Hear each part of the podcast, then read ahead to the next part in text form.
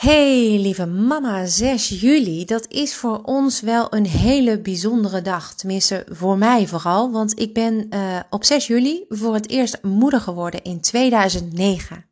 En daarom feliciteer ik vanaf hier heel even mijn dochter met haar twaalfde verjaardag. Natuurlijk uh, wordt ze vandaag flink in het zonnetje gezet. En daarom heb ik vandaag voor jou een hele leuke opdracht. Vandaag ga jij proberen zoveel mogelijk zon op te vangen. En dat doe je omdat zonlicht jou een bepaald gelukshormoon brengt. Ik heb het al vaker benoemd. Hè, met wandelen ben je in de buitenlucht en dan krijg je vitamine D in je lichaam. Uh, dat uh, brengt je meer energie, maar ook veel meer geluk.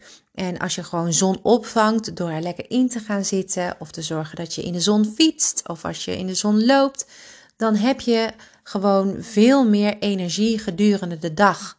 De zon laat jou echt daadwerkelijk op.